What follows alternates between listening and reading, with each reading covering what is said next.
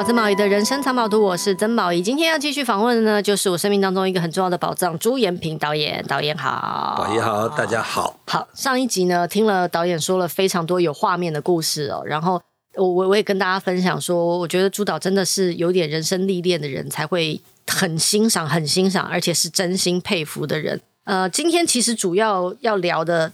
是书啦，如果没有出这个书，根本也没有机会访问你。朱延平七日谈是蓝祖蔚老师呢访问了朱导演七天，聊了你到底拍了几部电影？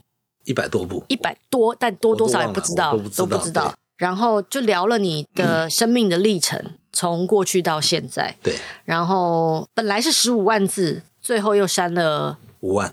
可是那个东西还是有留下来，对不对？对，它留作呃电影中心的档案，档案啊，就是口述历史嘛。对，就是意思就是，如果我我想知道的话，嗯、我我是可以去看的。呃，我不知道，反正就我死了以后会公开的，就啊，怎么那么可怕？是是这样的，干嘛这样讲？我因为维基解密的那种感觉，解密之类的，我他就是放在那边做一个口述历史，嗯、因为。台湾的电影史没有我们这一块，嗯，但是蓝祖蔚做了国家电影中心的董事长以后，他认为缺这一块，嗯，他这一点说服了我。你哪一块？就是商业电影这一块。OK，商业电影这一块。那其实，在八零年代，我们那个时候就是有一些新电影出来、嗯、啊，就以前的老电影就，就就像李行啊、白景瑞啊，还有胡金铨啊，他们那一代其实有一次大对决嘛，就是三个老导演跟三个新导演对打了一部戏。老导演的三部戏叫《大轮回》啊，大轮我记得大轮回，大轮回。啊，李行、白景瑞、胡金铨三个导演，好强。新导演的三个导演是儿子的大玩偶，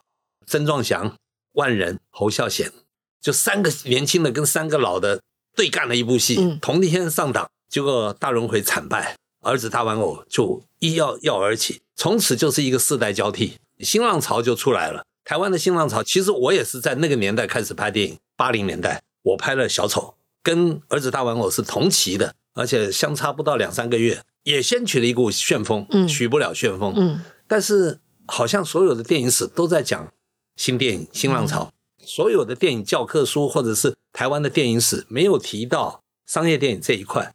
那我现在回想起来，其实各有各的责任跟目标。啊，商业电影它的目标就是就是带给大家欢乐，然后是大家共同的回忆。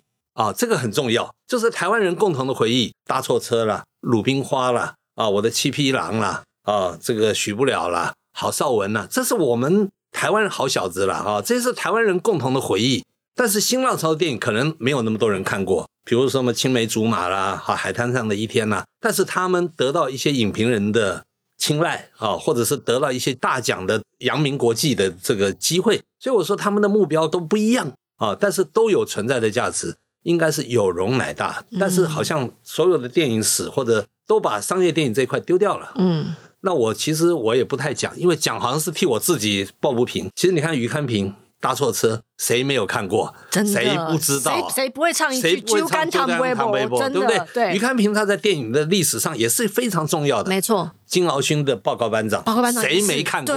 是，对不对？所以这些就我完全严重的被忽略了，嗯啊，那那你看不到，所以蓝祖蔚来找我说，我们做一个口述历史吧，那将来说不定就可以在电影史不要缺掉这一块。我这样子被他说服，谈了谈了七天，哎，七天他就有录影，录影下来他就觉得可以出一本书，他认为出书会很精彩，那我也没有太大的反对，我说出书也是一个留作一个纪念嘛，留作一个文献嘛。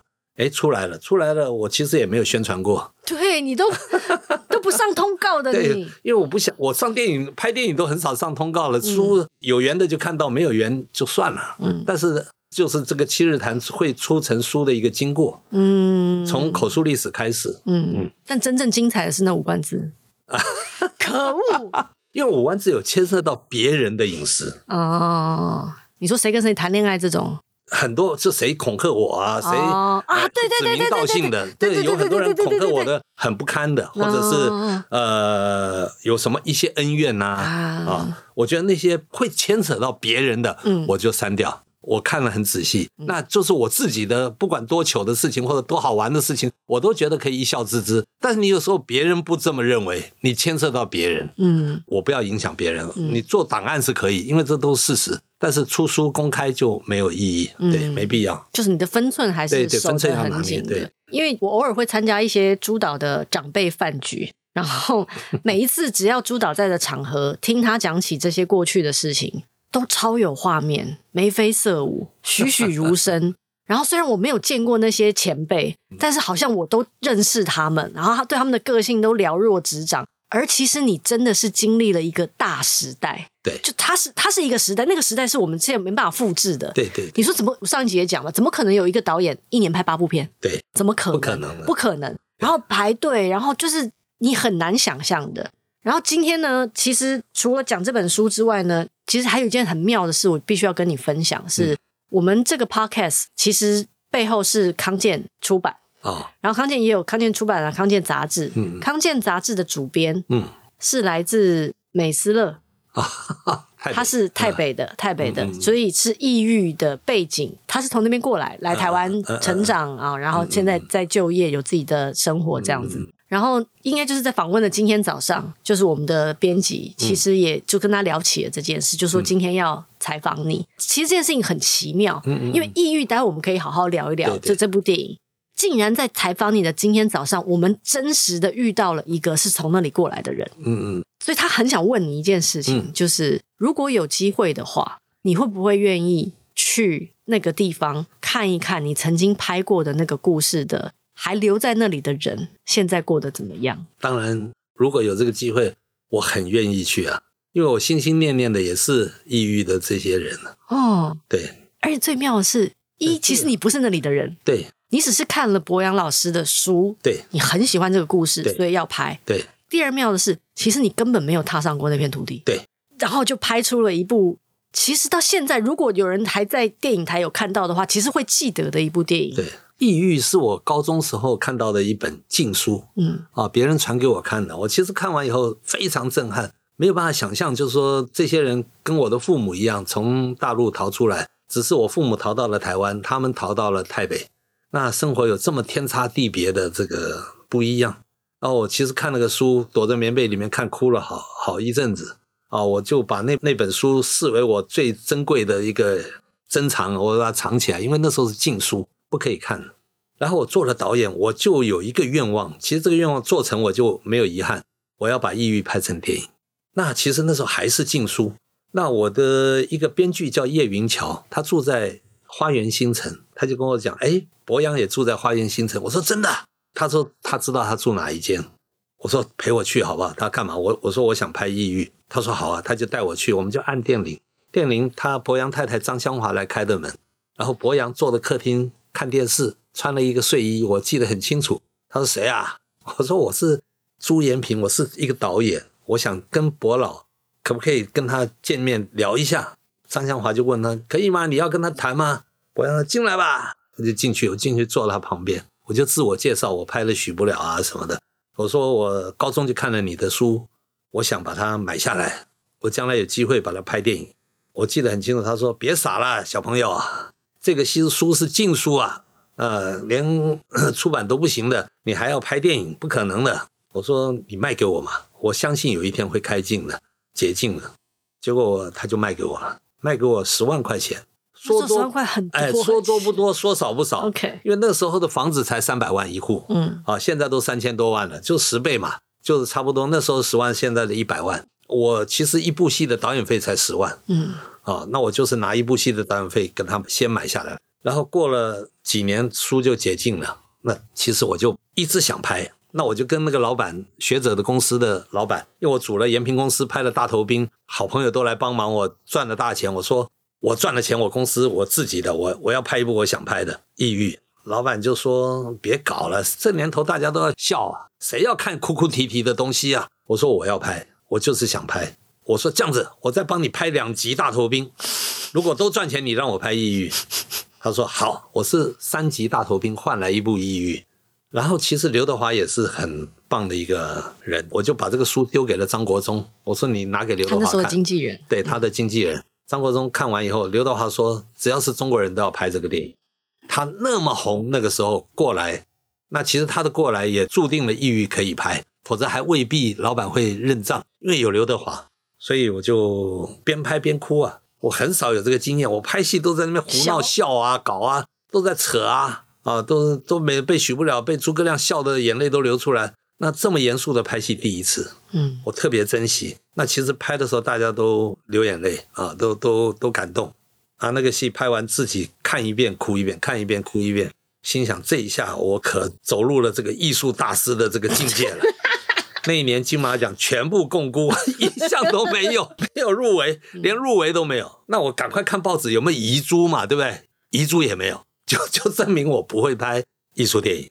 那就是一部，其实还《抑郁》还是一部商业电影。嗯，它它其实是卖的非常的好。嗯啊，那个时候的氛围是要观众有一种格自觉。我后来才知道隔离啊。嗯，所以你要冷静的看电影，你不能太投入，太投入就变煽情。嗯，抑郁就是太煽情。嗯，所以他没有资格拿奖。哎，我后来想，《乱世佳人》也蛮煽情的，他也拿不少奖。但是我今天做了金马奖老板，我就后来了解影展的制度，我就不遗憾了。嗯，对，就是那时候的氛围是那个样子，你还没有到拿奖的时候嘛。嗯，我觉得拿不拿奖那是另外一回事哦，因为毕竟就是我们也都很清楚的明白，有时候拿奖。就是因缘具足啊，天时地利人和。有时候不是你不好，对，其实跟你好不好没有什么太大的关系。对，就是就其其实就是因缘。但抑郁的确，当时我觉得当时所有人都傻眼，嗯，就是为什么是你来拍？对，就是我也一直到现在我都有这个疑问哦。尤尤其是我刚刚其实已经开宗明义说了，你不是那里来的人，对，你根本连去都没去过那里，对。然后，但是你就是觉得你跟。就这个故事，它是一种不吐不快，仿佛是你的生命的使使命，你是有一个使命感要做这件事。甚至后来金马奖有一个特别的计划，十加十，请了二十个导演，每个人拍五分钟。你还拍了一个《抑郁》的续篇，续续篇，对，就是把《抑郁》里面庹宗华生的那个女儿长大之后发烧坏掉的是小甜甜。在现在过得怎么样的的一个生活，就是其实你对这个故事，这个故事一直在你的心上。我觉得这对一个导演来说很值得，就是很值得挖掘。就是其实你心里面有一个很悲天悯人的的一个核心在，即使你在拍的是喜剧，对，你看你在拍取不了，对，其实是的，对，拍孩子有时候也是一样的，对，就是因为我我我在看朱延平七日谈的时候，我我真心觉得要拍孩子的的导演们都应该看一下朱导演这本书，就是。为什么导演的孩子都看起来特别开心？这个封面就是我在逗郝邵文笑的画面，是就是拍郝郝邵文要这么用力，就因为你会顺着孩子的毛摸，对，这不是每个导演都做得到的，对。可是你你你心里面真的有那个，你要说慈悲心，这慈悲心好像有点太那个了。就是我不晓得哎、欸，就是尤其是我在看《抑郁》的时候，有一种，我记得那一年《抑郁》出来的时候，大家都有一种，为什么是朱延平导演拍啊？就是根本想不到哎、欸。然后每个人进戏院还也都哭了，当然是因为一部分那个故事也真的很感人，但其实也就看得出来你这个人的核心哦，其实你的心很软，你的心里面有一块很柔软很软的地方，只是你总是用一些你说笑话也好啊，或者是让大家开心的事情啊，把它包住。可是你是很对，你是很柔软的对待这个世界的。对，其实你讲那个十加十的呢，无国籍公民，那个也是非常偶然，因为有一年的金马奖。异域就做草地电影院的开幕片，在龙潭，他这草地电影院就是在户外露天电影，然后邀我去，我那是开幕片，草地电影院的开幕片，我记得那个吴志阳县长也来了啊，很多人来了，那我也去做嘉宾，那全部都是很多泰北边境的都都住在龙潭那边，对，都在桃园那边，对对，所以他们每一个人都来看，他们都看过数十遍异域的，每个人都带一块 DVD 来叫我签名。啊，然后就跟我聊，然后就讲到一些不合理的事情，所以我决定要帮他们讲出这个话来。他们说，他们爸爸妈妈在台北的最大的愿望，不管存所有的钱，想尽办法把小孩送到台湾，因为台湾是天堂。所以很多那时候法令不能来，就偷渡啊，走暗暗道来啊。但是到了台湾以后，他们因为没有身份。很难生活，所以他们去打工都是三分之一的价钱，因为他们是黑数，他们没有身份，那逼得很多男的去贩毒，女的去卖淫啊！我听了很震撼，为什么国家会不给他们身份证？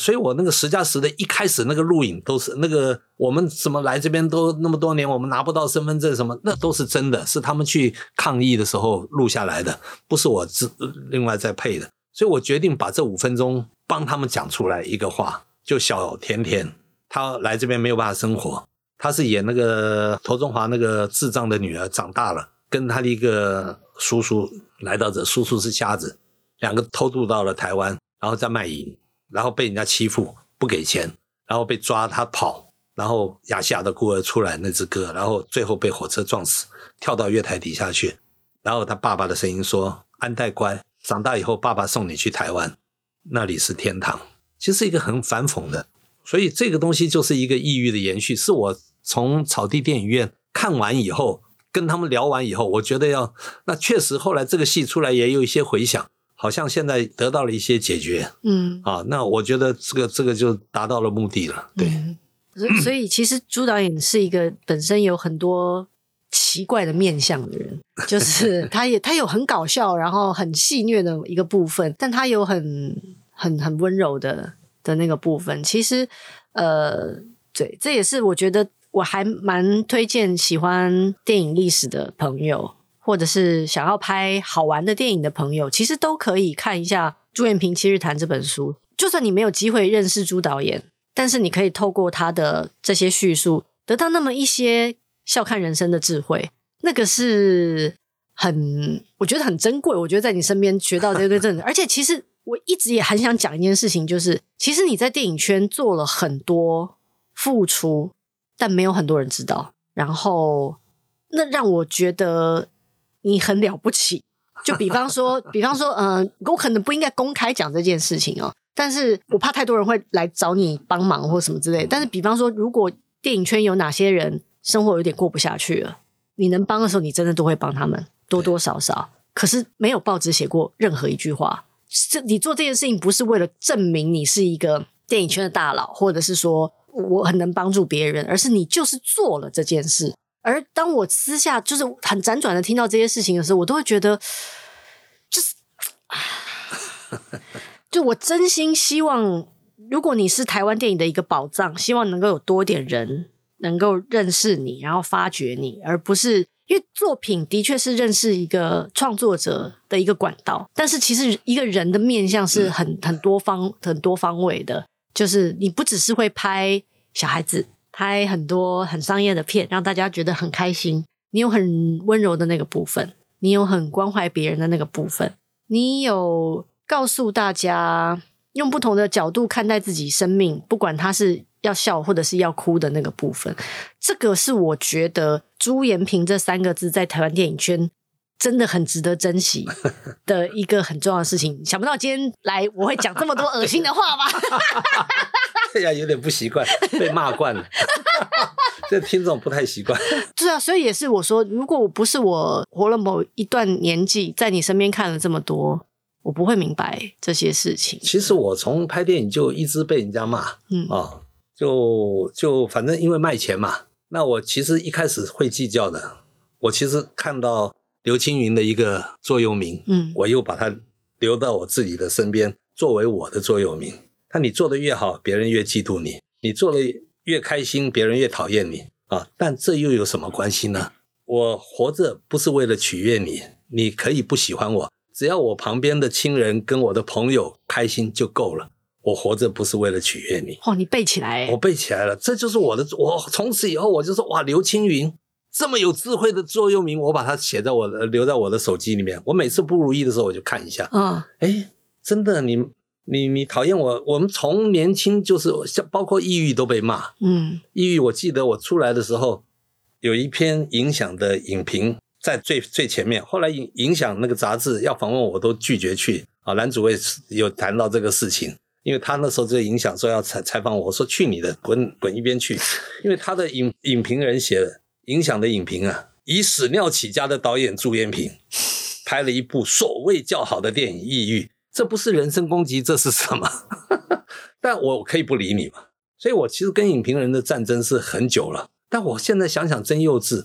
我最大的敌人焦琼平，现在是我最好的朋友。那都老了嘛，然后想想那时候大家都很幼稚嘛。你在这个，我记得七匹狼的七大特色，他骂我。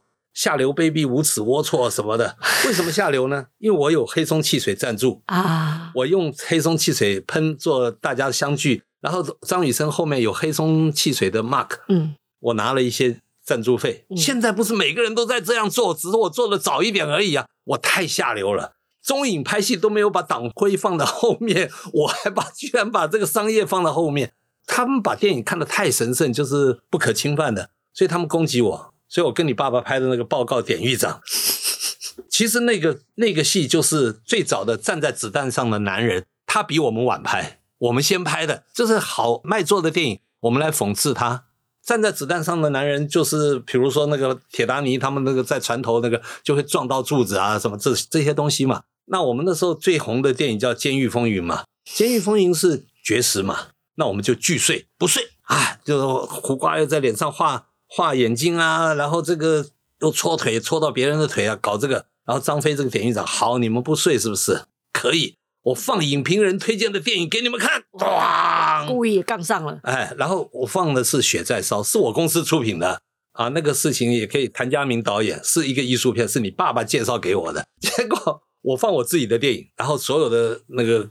那个犯人啊，太厉害了，不行了，全部睡着了。这是一个那种哇，你别讽刺自己嘛，讽刺自己嘛，啊、也讽刺就是影评人推荐的电影就就大家看了要睡觉嘛。这只是这个，但是他们骂我三十七点下流，那个《中国时报》就整篇在骂我，所以我们就杠上了。但是你好重要，你真的好重要。现在想想，《血在烧》其实是你爸爸来帮我拍以后，他他很会出主意。他说：“你现在大头兵卖钱了，你还缺文化，你缺一个得奖的电影。”我介绍一个香港的侯孝贤给你拍。我是香港的侯孝贤是谁啊？谭家明。谭家明是王家卫的师傅哦。王家卫的师傅。对。哇，谭家明差点没把我弄死啊！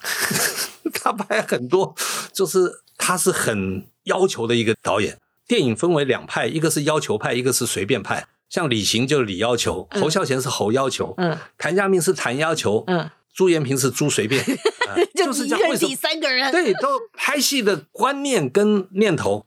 谭家明他拍一个人在前面讲话，他后面有一部摩托车过境，他需要一部摩托车，他要五零年代的摩托车，好，可以理解，哈，去改装那个摩托车改到五零年代，他要那两个人是五零年代的造型，可以就做五零年的造型，最后一副太阳眼镜搞不定，他说这个不是五零年代的太阳眼镜，就找不到了，找了一百多副他都不满意。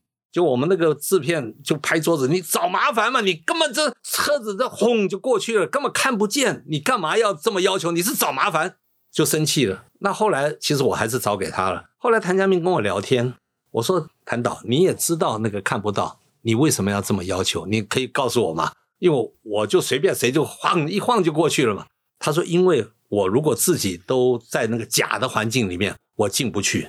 我要在一个真的环境里面，我才能进到这个戏里面。哦，这个很深奥的。后来我看《阿飞正传》，邓光荣在旁边跟我一起看，然后他说：“导演，你注意看，这个张国荣在前面，后面一部巴士过去，巴士要五零年代的巴士，巴士里面五十个临时演员，乘客全部五零年代的造型。”我就笑了，他是谭家明的徒弟，青出于蓝胜于蓝。谭家明摩托车两个而已，他徒弟是一个巴士，一大巴士的人，里面全部要五零年代造型。嗯，他们其实就是要求在在那个环境里面，他整个进去了，他就是在那个环境里面拍戏，所以拍出来就真实嘛。嗯，这是我们这些导演永远不懂的。就讲洪金宝，我讲拍电影，他监制《神港奇兵》，麦当雄那时候，有一个人从冰宫。掉下来一个那个那个镜头非常经典，就是从冰宫摔下来，摔下来以后他要拍一个摔下来的主观，所以他跑到顶楼十几层楼，然后把一一台旧的机器打开以后就丢下去啊，那个机器咚，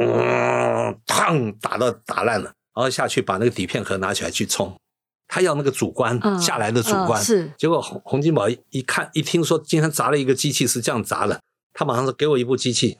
他到了那个冰宫，他就站在下面，他就对着那个天空这样晃啊晃啊晃啊晃，最后哇，咔拿去冲，他就晃着拍，嗯、这样子拍，嗯、乱晃，然后冲出来，他叫麦当雄看，哪一个是你拍的？他看不出来，都一样。